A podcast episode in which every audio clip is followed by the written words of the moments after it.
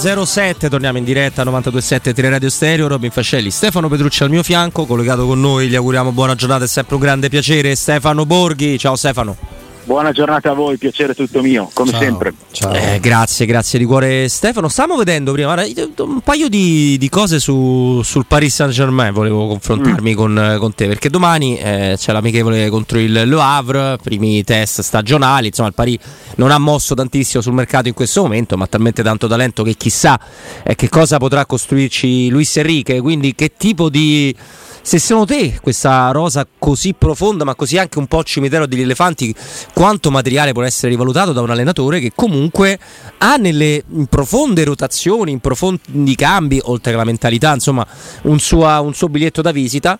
E ti aggiungo sottovoce che prima con, con Stefano Petrucci dicevamo fossero sani entrambi è più un, un Renato Sanchez che può piacere a Luis Enrique che un Gini Wijnaldum se uno pensa a Renato ah. Sanchez nel suo Bene, no? diciamo l'ultimo Gini ci è rimasto negli sì. occhi no? eh.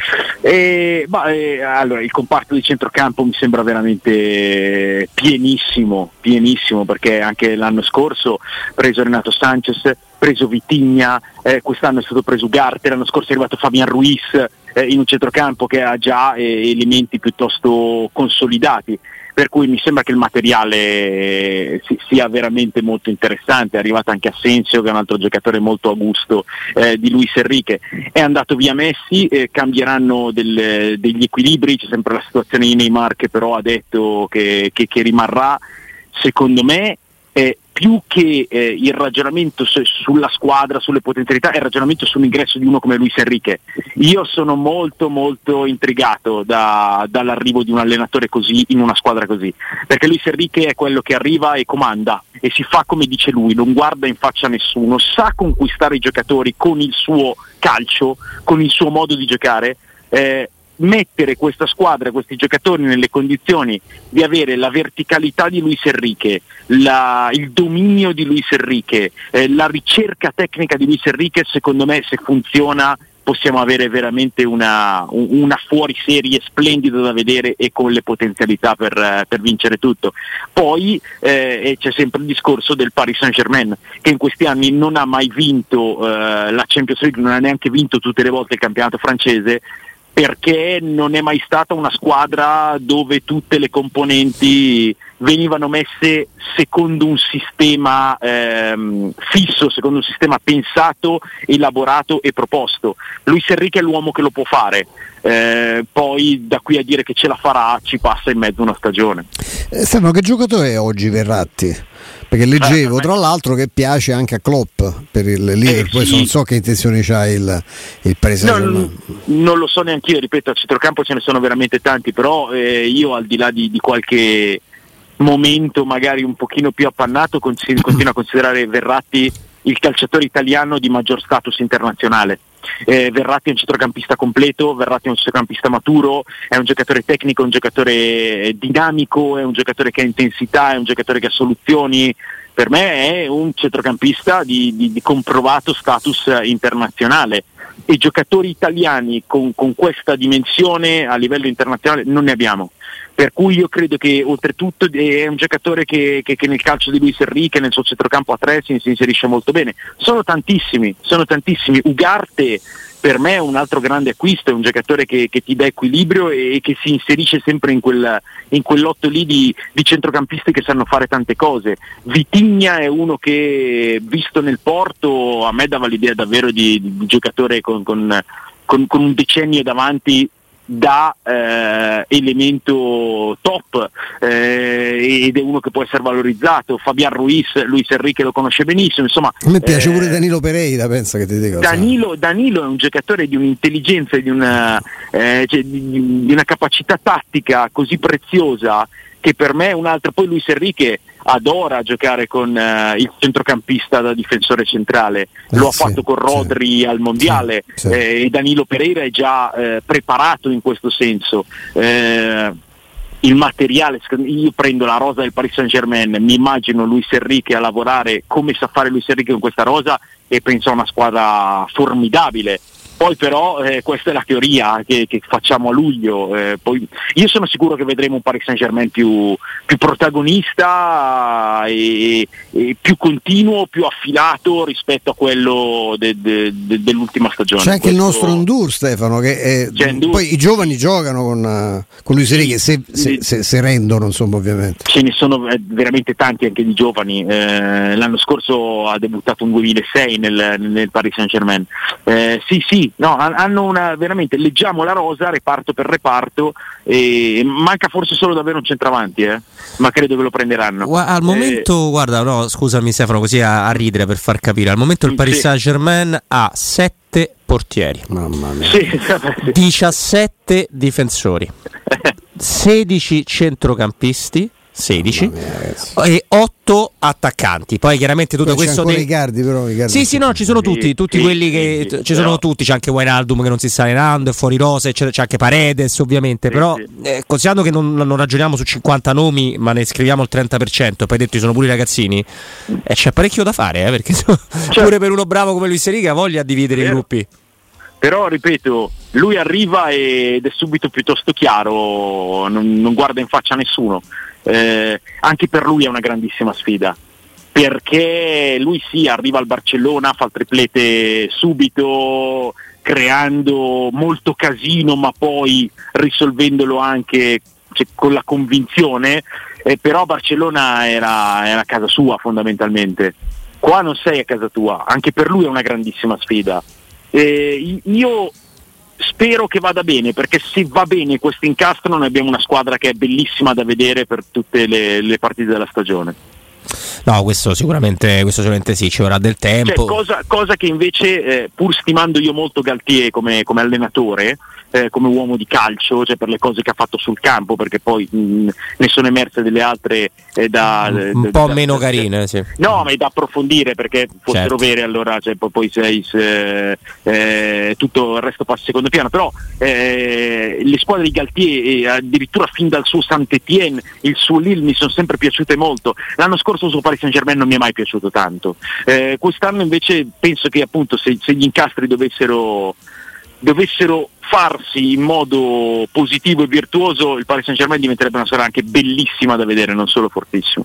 No, no, questo sicuramente sì. Prima facciamo un altro discorso con, uh, con Stefano, su cui ti, ci fa piacere coinvolgerti, perché abbiamo, ovviamente, noi vediamo la campagna acquisti, che ne so, del Milan, e vediamo che con i soldi di Tonali hanno preso tre giocatori, di fatto mm. più o meno, no? Reinders, non so bene come si pronuncia, Loftus Cheek, Pulisic, e non è finita qua, pure se hanno abbastanza eh, mangiato quel tesoretto, quel tesoretto lì. E sono tre giocatori, per carità, se uno si mette là, se io no, e l'abbiamo già fatto, abbiamo parlato con te a dire le caratteristiche di uno, dell'altro e dell'altro dell'altro ancora, dice al prezzo di uno ne ho presi tre, ma sempre tre al prezzo di uno ne hai presi. Mm. Questo per dire che, che il giochino funziona eh, tanto non sempre, perché non, non, magari non su 30 vanno bene tutti e tre come pensi te, magari uno, magari due.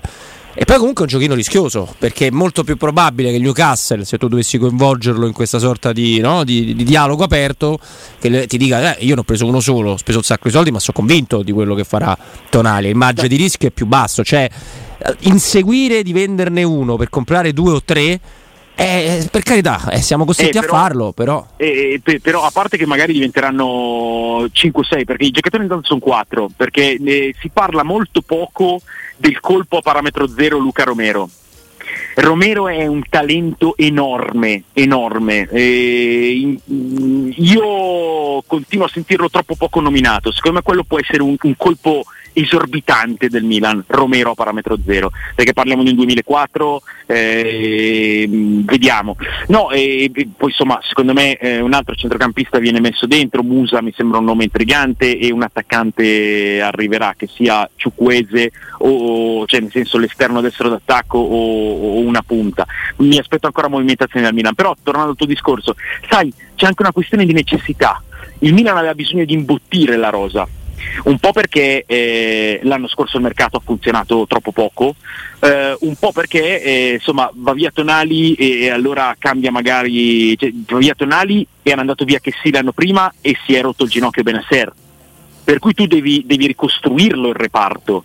E allora se incassi da una vendita e riesci ad andare a prendere tre profili, eh, secondo me era anche un po' una necessità. Io sono, sono, molto piacevolmente stuzzicato dalle idee che ha avuto il Milan, perché parlavamo ieri un po' della pigrizia mentale di certe cose. Il Milan ha uno scouting straordinario, eh, il Milan oltretutto ha cambiato completamente dirigenza e impatta il fatto che Maldini vada via, Massara vada via, eh, insomma parlando con i tifosi del Milan in quei giorni c'era molto sconcerto, anche molta rabbia, eh, però il Milan ha fatto una scelta al di là delle, mm, eh, di, di, quello che si scrive, di quello che si dice, a volte si blatera anche un po' il Moneyball, gli americani, però il Milan fondamentalmente ha promosso alla, alla, gestione del, del, mercato, oltre ad aver inserito Furlani, la, la componente, cioè la, la, la, cupola diciamo, dello scouting, Moncada, D'Ottavio, sono professionisti bravissimi, bravissimi e sono andati a proporre delle idee che, che, che sono idee evidentemente che, che hanno costruito, non che, sono trovati addosso. Eh, Reinders poi è un giocatore che ha assolutamente il, eh, il, gradimento di Pioli, che voleva quel tipo lì di giocatore mobile, eh, intermedio ma con le caratteristiche del play. Eh, Pulisic è uno che in Italia se sta bene salta l'uomo, noi siamo in, un, in, in uno scenario in cui saltare l'uomo vuol dire, vuol dire, fare delle cose che fanno pochi. Loftus Cheek, se è il vero Loftus Cheek, per me ne parleremo fra qualche mese come del, di uno dei migliori centrocampisti del campionato. Eh, ribadisco Romero, il Milan mi sembra de, de, fra tutte le squadre che sono mosse finora, ma anche leggendo solo le, le voci di mercato, quella che ha messo un po' più di idee. Sì, è vero. E, e poi, poi, come dite voi, valutiamo, vediamo. Dove trovare il centravanti stai adesso? Perché c'è, eh, sì, Giroud, secondo me sì, secondo me ecco, sì, una cosa voglio chiederti, ecco, Giroud e Pulisic e Leao come, come mh, si, possono giocare insieme? Uno da una parte o dall'altra? O allora, giocano tutti e due sulla stessa pure Pulisic gioca meglio a sinistra? No. Sì, gi- gioca più a sinistra, è vero, è vero, è vero. Però sai, cioè, eh, ti serve anche la possibilità di, di variare. Il Milan penso non, non conti più su Rebic di conseguenza diventa, diventa, anche la prima alternativa di là, eh, però io penso a Pulisic anche come un, come un giocatore impiegabile a destra, eh, certo. poi lì è materiale del, dell'allenatore, Beh, mi concentro soprattutto sul profilo, salta l'uomo, fa gol, eh, no, no, buon giocatore, viene, razza, se, se, viene se, dal campionato dove, dove, si va a una velocità alta, eh, io continuo a. Musa è un altro giocatore che secondo me è un'ottima idea sì. per il tipo di calcio che penso voglia fare il Milan e per le necessità che ha vai ad irrobustire la rosa, ad imbottirla, a creare titolari fissi o titolari aggiunti e a me non dispiace questo modo di ragionare. Poi è vero che eh, de- de- devi per forza di cose azzeccarle e-, e azzeccarle è difficile o quasi impossibile a priori. Eh, dechetelare è un insegnamento abbastanza lampante, io sono rimasto veramente molto sorpreso in negativo di quanto non sia riuscito a fare dechetelare, però c'è un secondo anno vediamo, quello che mi sente sottolineare è che insomma quando eh, dallo scouting si arriva in, in quei posti le, le, idee ci sono, le idee ci sono, giocatori poco conosciuti al, alla massa ma che hanno delle caratteristiche molto funzionali. In tutto questo vi porto soltanto, soprattutto per dovere di, di, cronaca, un post fatto da poco da José Mourinho, perché quando si pensa attaccanti José Mourinho e posto su Instagram si fa sempre no, indizio, social, eccetera. In realtà no, c'è una foto di lui con Didier Drogba e scrive il 20 luglio del 2004 ho comprato questo attaccante che non avrebbe, potuto, non avrebbe dovuto segnare, non sarebbe riuscito a segnare, mm. non avrebbe lavorato per la squadra, non avrebbe lottato e non sarebbe stato un leader. Sono stato molto fortunato a vincerci tre Premier League con questo ragazzo qua, per sempre uno della mia gang e tagga di Die, di Die Drogba. Eh, ora dirà che non c'è nulla che, perché poi subito eh, sta parlando anche dell'attaccante, no. non sta parlando del mercato della Roma, sta parlando di Drogba però è vero che Drogba, che era reduce da un'Europa League straordinaria sì. soprattutto, il campionato aveva fatto bene, ma non aveva fatto 30 gol in Liga, assolutamente no. Pagato il giusto, perché si associa sempre Murigno a quello dei giocatori da 100 milioni di euro e non è così. E a parte Drogba ce ne sono 2000, fra cui Modric, quindi non proprio gente così eh, piccolina. È, è, vero che Drogba eh, aveva del materiale suo, ma incontrare Murigno, insomma, in questo caso qua è stata una accoppiata, no, Stefano? Diciamo abbastanza giusta. Abbastanza... Oh, sì, sicuramente, sicuramente. No, la storia di Drogba è una storia fantastica. Eh, ehm, io ho fatto un podcast all'interno di Cronache di 90 dedicato a Drogba eh, ed, ed, è stato uno di quelli più, più sentiti, cioè, eh, non tanto a priori quanto mentre lo scrivevo, perché veramente ti infili nelle pieghe di, di, di una storia favolosa favolosa, favolosa sotto tanti punti di vista. E poi parliamo di un attaccante iconico, di un attaccante che... Eh, allora io credo che i tre più grandi attaccanti prodotti dall'Africa nel, nell'ultima era di calcio, insomma i, i, tre, i tre super big siano stati Wea, Eto'o e Drogba. Eh, fra questi tre, tre giocatori spettacolari, per mio gusto, per stile, per estetica, oltre che per numeri realizzativi, Drogba forse lo metto al primo posto perché poi era il giocatore veramente eh, di, di, prepotenza ma anche di stile appunto, di sensibilità, calciatore di punizioni, eh, meraviglioso e sicuramente il binomio con Mourinho è stato un, un, un binomio vincente e determinante anche nel suo sviluppo in quella fase lì. Eh, il 20 luglio è un giorno che porta bene Mourinho, no? perché prese Drogba e l'anno scorso arrivò Tibala, Tibala sì. il 20, erano già in Portogallo. Purtroppo oggi sappiamo, salvo miracoli, ecco, non, non ci saranno annunci. Non ci saranno annunci. Ma più che altro, visto che siamo tutti legati a quello, tu, ma tu dall'esterno Stefano, sei stupito? Mm del fatto che la Roma ha messo sul mercato perché questo è i Bagnets e che non abbia mercato in un momento di soldi della Premier, lasciamo perdere il mondo arabo, quello è un altro eh, discorso, cioè, o meglio che non ce l'abbia le cifre che intende la Roma, che non sono 50 eh. milioni, non sono nemmeno 10, me ne rendo conto. Ma un pochino sì, perché secondo me, sai, i Bagnes adesso bisogna capire, perché ovviamente è messo sul mercato con vetrina sull'estero, bisogna capire la percezione del giocatore all'estero e non ne ho una conoscenza così approfondita, però io credo che in Italia i Bagnes eh, paghi un po' eh, gli errori che ha fatto in partite così importanti, perché per il resto, cioè, i Bagnes viene da due stagioni di, di, di, di ottima continuità, eh, è stato un caposaldo di Mourinho, certo nei, nei, derby ti fa quegli errori lì e allora sappiamo quanto possa appesantirsi, però è stato un giocatore eh, convocato da Tite nella nazionale brasiliana, eh, non è andato al mondiale ma, ma, perché veramente non c'era spazio, ma era diciamo, la prima alternativa per il parco centrale del Brasile. Eh, a me è un giocatore che piace le caratteristiche moderne, a, a recupero, a anticipo, eh, ha pagato gli errori, ripeto, in, in, partite molto importanti, però che come dici tu, cioè, eh, oggi eh, i Bagnes a 30 milioni in certi, in certi, posti del mondo potrebbe essere secondo me un affare molto interessante, soprattutto in Inghilterra, per come giocano a calcio loro, per come intendono loro i difensori centrali. Si era parlato del Napoli qui, no? Che deve sostituire ancora Kim, non ha ancora eh. trovato sostituto. 30 milioni da, da De Laurentiis li voglio vedere, eh. Eh, non mi sembrano mai trattative facili. E poi penso che la Roma stessa preferirebbe, eh, dovendo cederlo, mandarlo all'estero. È, è, è quello che dicevo poco fa, anche secondo me cioè, la, la, vetrina è messa soprattutto per l'estero. Eh, però vedi quando si parla di idee, cioè, l'anno scorso il Napoli eh, esplode, spacca tutti, sorprende tutti perché prende Kim e Kvaratskhelia. Oltre ovviamente poi a tutto il resto, le, il gioco di Spalletti, la, la, valorizzazione dei giocatori, il miglioramento di tutto e tutte le componenti che hanno funzionato a meraviglia, però le idee di un grande dirigente, di, un grande, eh, di una grande squadra dirigenziale è, che fanno saltare il banco sono Kvarascheli e Kim, eh, sono nomi che non erano mai stati accostati a nessuno, che conoscevano in pochi o comunque eh, che, che non erano mainstream e, e, sui quali inizialmente avrebbero scommesso in pochi eh, quando si parla delle idee. Sì. No, le idee, le idee, sono ovviamente fondamentali, noi ci abbiamo veramente mm. battuto tanto in, in, mm. gio- in, questi giorni. Oggi invece nella presentazione di, di UEA la Juventus, mm. che hai menzionato prima, tra l'altro che ormai è diventato totalmente mainstream il tifo del papà Giorgio per la Juve, sì, assolutamente non per, ah, non per, il Milan, noi, cioè UEA veramente per chi ha l'età nostra, eh, UEA è simbolo di quel Milan lì, è il gol di Milan-Verona di 80 metri palla al piede, vabbè è tutto. E gli, fanno, gli hanno fatto la domanda eh, su quadrato, non su quadrato che va all'Inter, ma su quadrato come entità nella storia della Juve, il che mi fa pensare che abbiano davvero più di un'idea di metterlo piuttosto sì. basso rispetto alle caratteristiche che per me ha come giocatore.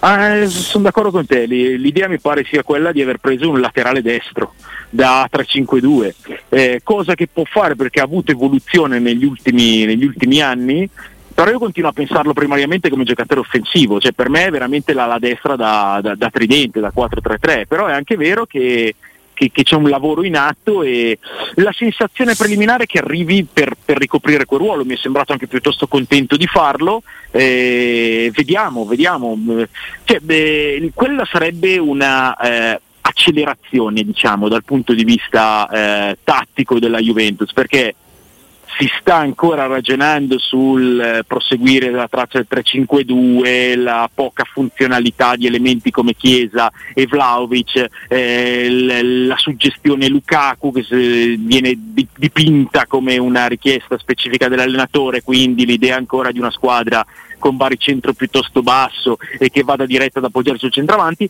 però se i due laterali sono Wea e Kostic, eh, non sono per dire Alessandro e eh. De Sciglio, cioè, no, eh, proprio no. Sono molto offensivi come laterali, eh, quindi questo darebbe un, un'idea interessante. Vediamo, vediamo. Mentre sulle cose del papà Giorgio Juventino, eh, al di là di far sorridere, secondo me potrebbero essere una buona lezione, ma non mi aspetto che attecchisca per chi considera che il tifo per un professionista possa essere qualcosa che incide sulla sua professionalità mm. e sul suo rendimento. Se UEA era così juventino ed è diventato una, una leggenda del Milan, vuol dire che forse quando sei un professionista e quando hai un certo tipo di, di responsabilità nel tuo lavoro a certi livelli, il tifo rimane un qualcosa di passato e di, eh, di neanche sullo sfondo, ma eh, sotto lo sfondo. Vabbè, poi sì, assolutamente, eh, no, ass- no, no, aspetta, assolutamente sì. Ma eh. poi mettiamoci pure che George Weah, con tutto il del mondo, non è nato né a Milano 2 dire, ma, né ma a Torino. No, cioè... non, non, vuol dire, secondo no, me. Eh, secondo me la cosa da, sì, da, da, da, assimilare, da assimilare è che quando tu sei un professionista eh, e ti ritrovi a fare di, di, una passione una professione e diventa una professione eh, e no, tu no, ma questo sì. dai sempre il, il massimo che hai per, per per, per quello eh, che, che, rappresenti e questa è una cosa che secondo me non verrà mai imparata ma, ma no ma io male, questa cosa tanto. Stefano te la condivido te la sottoscrivo sì. assolutamente faccio una battuta per dire che penso no, che il tifo sì. dalla Liberia di UEA per la Juventus fosse diciamo un po' meno ossessivo del mio per la Roma se fossi stato un calciatore per dirti ecco il che non vuol dire che non sarei andato a giocare forse la Juve no poi con altre maglie sì probabilmente però sul discorso generale della professionalità sono, sono professionisti cioè vanno eletti sì. in questo non non ho, non ho nulla da, da obiettare.